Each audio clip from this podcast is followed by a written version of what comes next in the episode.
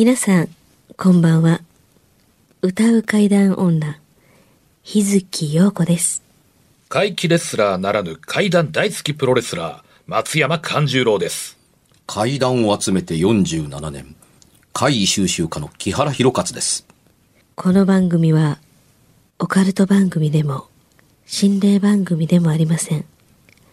怪異収集家である作家の木原博勝さんが、実際に直接取材した実話怪談を語ります。日本で唯一の怪談専門ラジオ番組です。木原さんといえばあの今や伝説の実話怪談本、新耳袋シリーズの作者でもおなじみですよね。他にも、うずしお怪談やつくも怪談といったヒットシリーズも出版されてますよね。その木原さんによるこの世のものではない話、もののけの話、不可思議な話といった実話怪談を季節に関係なく毎週聞くことができるなんて、怪談マニアにとっては夢のような話ですよね。夢どころか悪夢よりも素晴らしいことですよ。それでは、あなたが最後まで無事にお聞きできることを祈ってます。怖い水曜日、存分に味わってください。そうそう。あの、それ読む前に聞いてください。はいはい。えー、10月の、えーラジオ関西ポッドキャスト別冊怪談ラジオじゃなくてですよ。はい。あの、このこの番組の、あのー月、月別アクセス数データ出ました。えー10月ですね、32万3651ダウンロードまだございました。そんなあるんですか？あるんですありがとうございます。ええーもうちょっと遡って言うとですね、えー8月に33万9991ダウンロード、ほぼ34万ダウンロード。まあで、9月に32万8038ダウンロード。すごない？10月に、つまり32万ダウンロードが、おおむね、あのー、平均アベレージになってきました。大変な番組です。これ、私らあれちゃうの？普通やったらこう出待ちとか、入り待ちとか。入り待ちレベルちゃうの？入り待ち出待ちいないよね、ほんとね。いないよね。あの、まあ、まあ、一回もないね。あの、サインぐらいするのにね。なんでやろうね。うん。不多分ね、そんな人がいても僕らすれ違っても気づいてもらえへんかもしれんけどね。声は知ってるけど。そうやね。そうやな。うん。ああ、そうか、そうか。うん。この間、あのね、あの、あ、あの、日月陽子さんのお待ちなんですか？って言ったら、ええちょっと借金の取り立てでっていう、まあそういうのがあったぐらいですかものすごいね。あの、あれが悪いわ、イメージが。うん まあ、計画的にっていうことよね。でうんうん なんなんやまあそういう怖い話があったぐらいですけども、あ、なんか珍しくお便りが封書で来てますそう、いね。ろんな、いっぱい来てるんですよ。いっぱいそうの中ね、やっぱりね、ちょっとお便りき、これね、封書で気になるんで。うん。えらい達筆な字のように見えますね、後ろから見てても。ものすごく綺麗な達筆な、読めますか？読み、読みます。おはい。読めるかどうか読みます。んえー、田中さん。田中さん。田中さんはい。えー、先週は、片田舎、観音寺村に、えー新興住宅ができたが、うんできたが、うん。駅からは遠く、車でも3、40分ぐらいかかる。新しい家を建て、心意気盛んな私でしたが、その日少し遠出して帰宅時間が遅くなり、やっと覚えた帰路を急いでいると、人気の少ない広い道に差し掛かった時、夕闇の中に車の前方数メートル先に突然白い布のようなものが飛んできた。おフロントガラスに当たり、窓が見えなくなった。うん。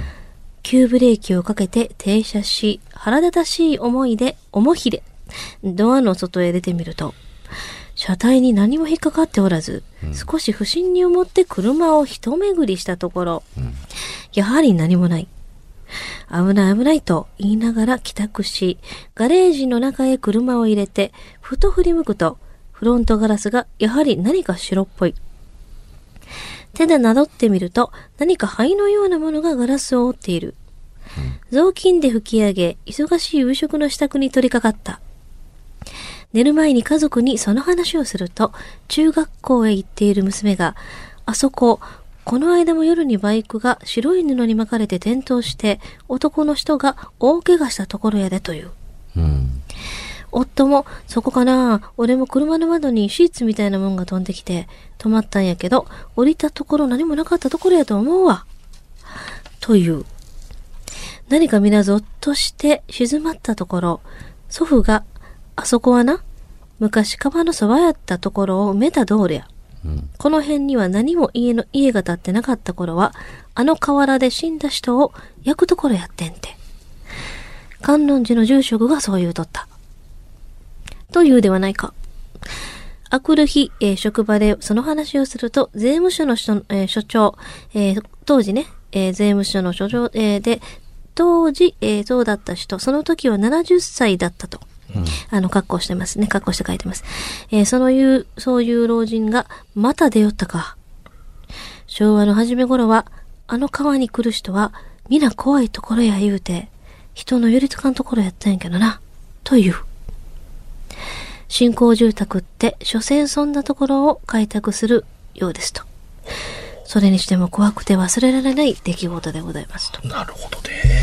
家族、あの、この方と、旦那さんも、車でそういう経験しといえばったみたいですね。同じ場所あと、で別で、娘さんは噂で、あの、バイクが、ま、あの、布に巻かれて転倒したとか、うん。うーん、っていう風に聞いてるみたいですね。ちょっとこのふ、あの、書面見せて。はい。ああ、万年筆で美しい字で書いてありますね。そうなんちゃんとした便箋に。うんこれ、あのー予備的に、あの、初めてお便り差し上げますとか、全部こちらが抜いたのではなくて、はい最初から体験談というものを書いて送ってくださったんですね。うんうんもう全部そのまま読みましたけど。ズバッと入ってますよね。だからね。えーこれ、書き方からして、かなりの年配の方ですね。万年筆でお書きになってくださってますね。うん。素晴らしい体験談で。これ、まあ、いわゆるところのザ会談ですね。うんザここれが、あのー体験談を文章にしたらどうなるのかというう会談らしい会談階段ですね。うんですね。階段書。あの、言うこと何にもない。これを要するにその、あの、えーどう言えばいいいいんでしょう。僕なりの文章に書き直すと、はい僕の会談が出来上がるわけですね。うん。あの、言った人のまんまのこのまま書いてしまったらもうバラバラの文章になってしまうので、うんうんうん。えーとまあね。とてもユニークだったのが、あの、その白い布がバッとこうね、フロントガラスに貼り付いたというふうに。で、えー体験者目線でいうところの一瞬白い布が見えたというふうに、もちろんこれ書かれてますし、他のご家族の方も白い布がみたいなことを言ってたりしますけど、でこれ多分。見た目がね、んそうなのであって。うんで、ほんまの範囲ならね、あのバイクの、あの話の時に巣の犬、白い布に巻かれて転倒するという描写にはならないと思うんですよ。なんやろ。ほんまやね。それが娘さんが聞いた噂の部分よね。そうそうそうそう。本にも書きましたけれども、これ、あの、似たような話で、あの、車走らせてると、バッと前から白いね。うんこれはもう向こうから飛んでくるのが見えてて、ひらひらひらひらして。一旦もめみな、何が、何が待ってるんだろうなと思ってると、その、フロントガラスにバンと張り付いたどころか、あの、車の窓中全員、全部に白い布がバッと張り付いて、えー、慌てて、あのブレーキ踏んだっていうふうに、こんな山の峠道で、シーツが空を、んね、あの、待ってたりするもんだろうか。ましてや車に張り付くなんて、ともかくこれ取らなきゃ、あの、走れない。そう思ってドアの扉を開けて外出たら、もうないんですよ。うん。あれ飛び去ったの？これっていやった、飛び去ったらすごい風が吹いてるとか、飛び去っていくところが見えない、見えるやんか。ところが、周りどこ見てもそんな白いシーツなんかどこにもない。しかし、車の中が真っ白になったと思えるほどの、あの、純白のシーツのみたいな布だったんですって。うんまあ、いや、これは不思議なこともあるもんだというか、一歩間違えたら大事故やでというので、えーそのまんまあの峠道を進んで、えートンネルを抜けたのかな？もうその先で車が本物本物の事故を起こして炎上していると。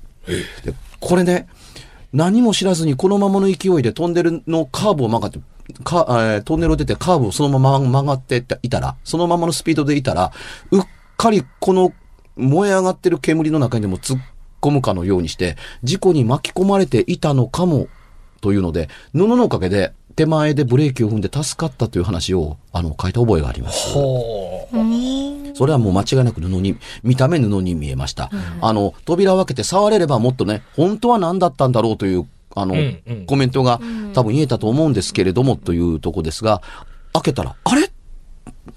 あんなにぴったり貼り付くようにあった、あのー布がないというふうに。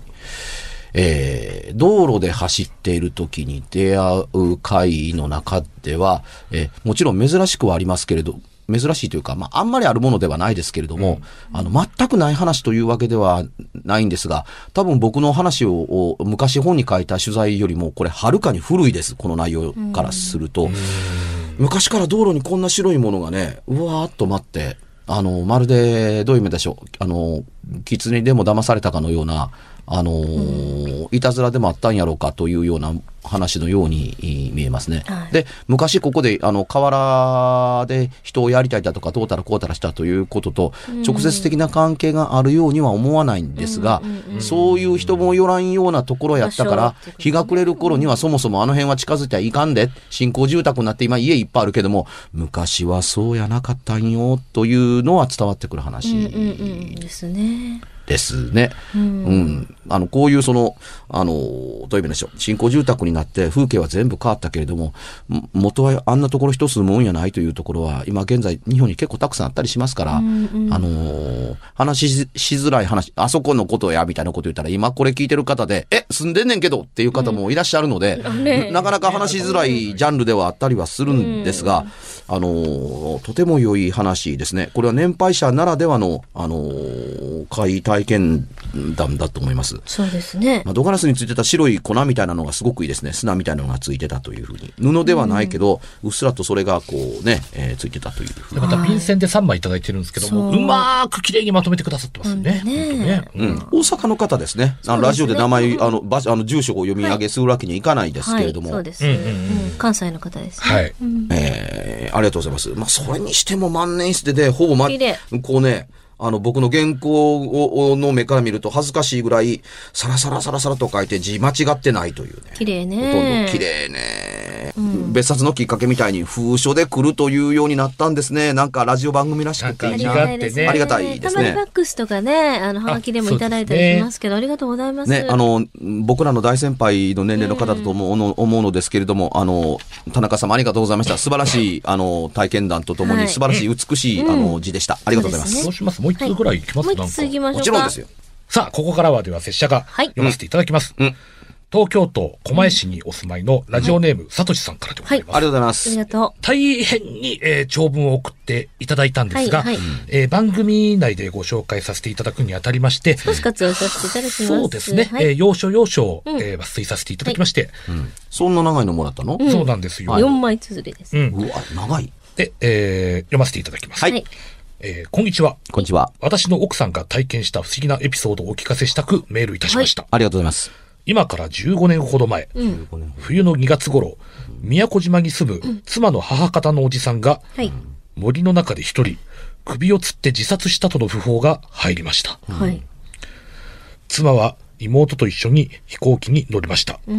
二人が宮古島に到着する頃には、おじさんはキリスト教会の信者だった関係で、えー牧師さんの独断で、教会の人たちだけで、教会式の葬儀を進めてしまったそうです。はい。おじさんは早々と火葬され、お骨は壺に収められ、教会の納骨堂のようなところに置かれることとなったようでした。僕の嫁さんと妹、大阪のおば夫妻、合わせて4人が宮古島の実家で待機していると、亡くなったおじさんの奥さんが、お骨が収められた教会に行くため、車で迎えに来てくれました。このおばさんがキリスト教会の信者だった関係で、おじさんも教会の信者になったとのことでした。うん。不思議な出来事はここで起こりました。はい。5人が車内に座り、さあ、教会へ出発しようと、最後に乗り込んだ誰かがドアを閉めた瞬間、うん。車のすべてのガラスがいきなりパーンと割れてしまったそうです。えーお1枚のガラスだけではなく、フロント、リア、サイド、全部のガラスが窓枠だけ残し、すべてきれいに粉砕して、車内が細かいガラスの破片だらけになったそうです。それはすごいな。よく警察に止められなかったと思いますが、そのままガラスがすべて割れた状態の車で、運転して教会に向かう道すがら、おじさんの奥さんはしきりに、みんな大丈夫。何でもないから。安心して。いや、全然大丈夫大丈夫じゃないよね。全然大丈夫だ。と、車に乗るみんなを落ち着かせようと言葉をかけていたのだそうです。うん。でも、むしろその言葉は、えーおじさんの奥さんが自分自身を落ち着かせるかのようだったように思います。うん。この車はかなり古い車だったそうなので、経年劣化が進んでいて、割れやすくなっていたことなども考えられます。気温が高い宮古島のことですから、温度差などでガラスが割れやすくなることなども考えられるかもしれません。さらに、このことが起こった翌年、妻が宮古島に里帰りした時、ユタになったおばさんがいたらしいのですが、おじさんが亡くなった森で、何度も首吊り台にした階段を登っては飛び降り、登っては飛び降りを繰り返している姿を見たという話を聞いたそうです。うん。奥さんの話はこれで以上です。えー先日、その車のガラスが割れた時、妻と一緒に居合わせていた、えー妹にこの件について聞いてみました。うん。すると少し話が違ってきました。うん。うん。割れたガラスは最後にドアを閉めた誰かの扉のガラス1枚だけだったと記憶しているというのです。うん。はい。その最後に閉めたドアのガラスだけが割れたと。はい。こうなってくると、経年劣化でガラスが割れたという方が自然な話になってくるように思います。うん。隣で聞いていた私の妻は、うん。えー全部割れたってば。でなかったらあの時おばさんがみんなをあんなに慌ててなだめたりしないもん。と言います。うん。さらに、妻がユタのおばさんが目撃したおじさんの幽霊の姿の話にも、妹は覚えがないと言います。うん。えーさらに裏を取るために、なんと妹は LINE でその時の現場にいた大阪のおば夫妻に尋ねてみると言ってくれました。うん。うん。おば夫妻は二人とも覚えてないとのことでした。うん。一方で僕の妻の方は LINE で事件当日、教会には別の交通手段で訪れていた妻のお母さんにも確認してくれました。うん。するとやはり覚えていないとのことでした。うん。ただ妻のお母さんは、おじさんの奥さんは、おじさんの葬式後、香典で集まったお金を実家にすぐに取りに来て、車の買い替えにすぐ使ってしまったことは覚えている。とのことでした。以上が私の奥さんが体験した不思議なおじさんの死にまつわる話でした。これ階段的に言うと、丸々半分後半ない方がええのになと。これでも、はい、そうなんですよあのーこれでも結構、あれなんですよ、かいつまんだ方なんですけどね。そうみたいね。うん、なんか、あの、その読んでる、うう工夫ある喋り方を聞いてるだけで、これ随分つまんだな多分と。、書いてるうちにいろんなことを思い出したんでしょうね、この方。あ、かもしんないね。っぱないんか、横、横道にこう、バーチャうん書いてあの、裏を取るために必死になってるという姿が思い浮かぶので、ちゃんと、はいあの、あったんだろうなと思いますけれども、あの、驚くほど覚えていないというのは、実は驚くに、驚くに値しないというか、はいあまりに怖いことということを忘れようと思って必死に頑張ると、忘れられるんですよっていうことだったりするんです。忘却。これはほんまに。忘却ですな。うんあのー何度もありますけれども、えー本にするにあたって、もう一度ちょっと細かいところを取材させていただきたく、もう一回連絡取りましたって言って、はいえ、それ私の話ですかって。どうしていやいや、そうですよっていうふうに、えそんな体験私したんですかって言ってるうちに、まあ、ちょっとずつ思い出してくださるんですけれども、いや、もう長い間忘れず、忘れてた話を、あの、思い出して話しましたけれども、あの、思い出したくなかったから蓋をしておいて、で、蓋を開けて喋ったから、亡くなりましたと言わんばかりに、あのーかえって記憶が、がなくなってしまったという事例って、あ結構な数あるんですよ。で、この中でね、あのーガラスが全部割れたという話というのは、ちょっと今まで一度も経験したことがない体験なので、これ素晴らしい話だなと思ってるのとは別なんですけれども、はい。これ、あのー記憶にあるとかないとかではなくて、はい全部ガラスがなくなったはい。車ではい走ったら、はい普通の車では起こらないような乗り心地を味わうんですよ。前から風ビュービューですから。うん。だから、そっちは覚えていてもおかしくないはずなのにだとか、皆さんどうでもいいことばっかり覚え覚えてるっていうことがね、怖さからかな大変。自分が思いでも正直それはね、拙者も思ったのよ、読みながら。そこだけどうしても思い出さないるもんうん。状態ね。バーンと閉めた窓だけが割れたんやんかっていう車で走ってたら、ん。ね、車に乗ってた時の印象だいぶ変わってます。そうですそうですね。一枚だけと全部割れたのでは多分だいぶ変わだってります。私の横の窓ガラスからだけビュービュー風が入るから困ったっていう印象と、窓という窓からバンバンバンバン風が入ってくる印象とは。もう。もうもう髪バッサバサ。バッサバサもうた、こん TM レボリューションみたいになりますよそうそうそうそう、ん。そういう印象を持ってた方が自然なはずなのに、ですよね。ね。全くないということは、それどっかで記憶が途切れてるんじゃないかなと思ったり、うん。書き換えが行われてるなという切り抜きが見えるので、これは逆に言うと、あまりにも怖かったから、あの、ブレーカーが落ちたのかなというふうに思えんでもない話に聞こえますね。一つだけ割れたやつおばあちゃんがそんなに、あの、大丈夫よ。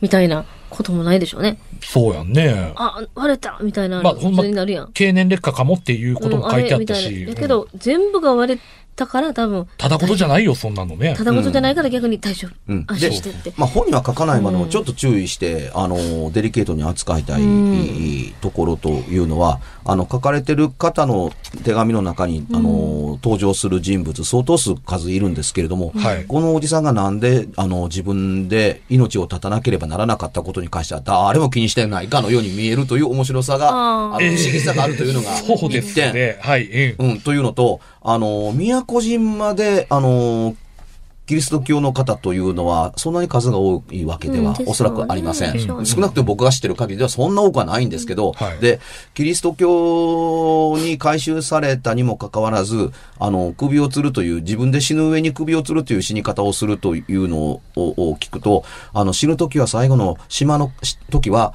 宗教と関係なく島の方というか、あ、こうやって死ぬんだっていうかことを選択されたんですね。キリスト教の、で、あのー信じされてる方、そう簡単にね、首をを吊るという選択肢は、ま、なかなかないもんです。あとなんかユタになってはったんでしょ？そのおばさんね。ユタ、はい、そうです。、ユタになるために、ユユタに、あの、というふうに、の仕事を、例えば、神様かな？なんか学校、その、この人をユタにするって決めた時に、前にね、お話しされてましたやん。うん。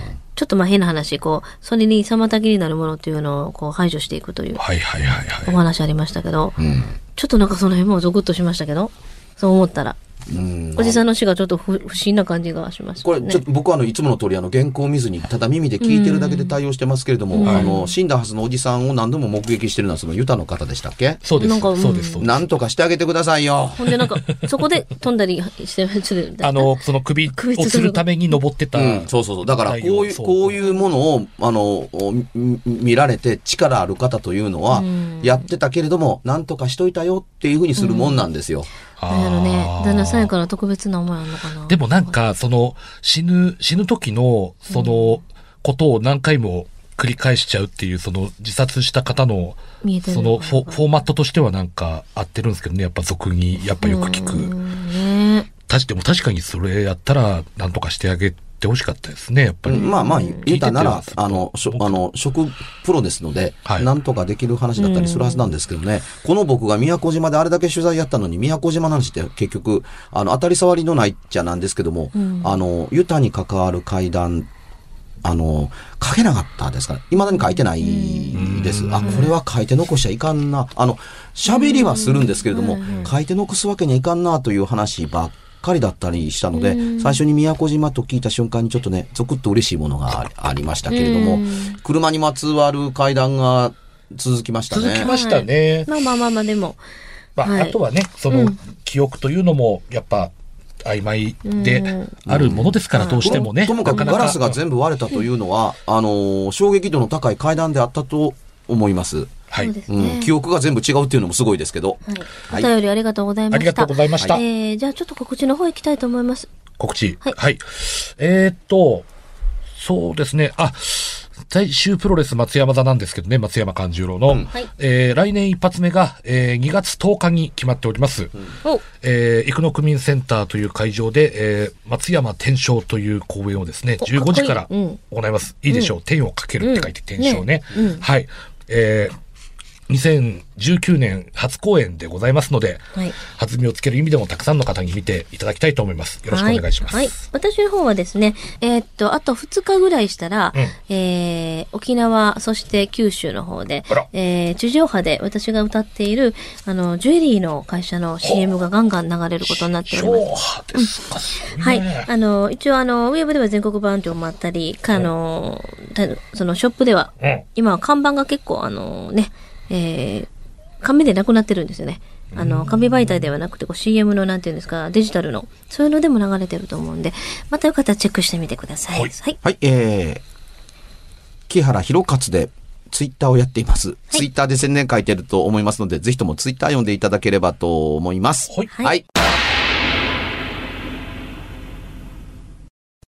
番組では、1回216円でダウンロードできる、別冊怪談ラジオを販売しております。ちょっと普通の地上波のラジオでは放送できない僕の体験を、あの、語っています。二度と本の形でまとめるつもりのない話が入っていますので、ぜひお聞きになってくださればと。どうやったら帰るの？詳しくは、ラジオ関西の怪談ラジオのホームページをご覧になって、ぜひともお買い求めいただければと思います。今夜はいかがでしたでしょうか？何もなければいいんですが。え？ちょっと、あなたの城、誰ですか？番組では、お便りや感想のほか、あなたが体験した怖い話や、あなたが聞いた身近な人の不思議な体験、また、怖い写真や、曰く因縁のあるものなどもお待ちしています。メールの宛先は、階段アットマーク jocr.jp、k-a-i-d-a-n アットマーク jocr.jp。ファックスは078-361-0005、078-361-0005。おはがきは郵便番号650-8580、ラジオ関西、階段ラジオ、怖い水曜日まで。ぜひ、本物の怖い話を私に教えてください。お相手は、歌う階段女、日月陽子と、怪談大好きプロレスラー、松山勘十郎と、そして階段を集めて47年、木原博勝でした。それではまた来週、お耳にかかりましょう。う。この一週間、あなたが無事でありますように。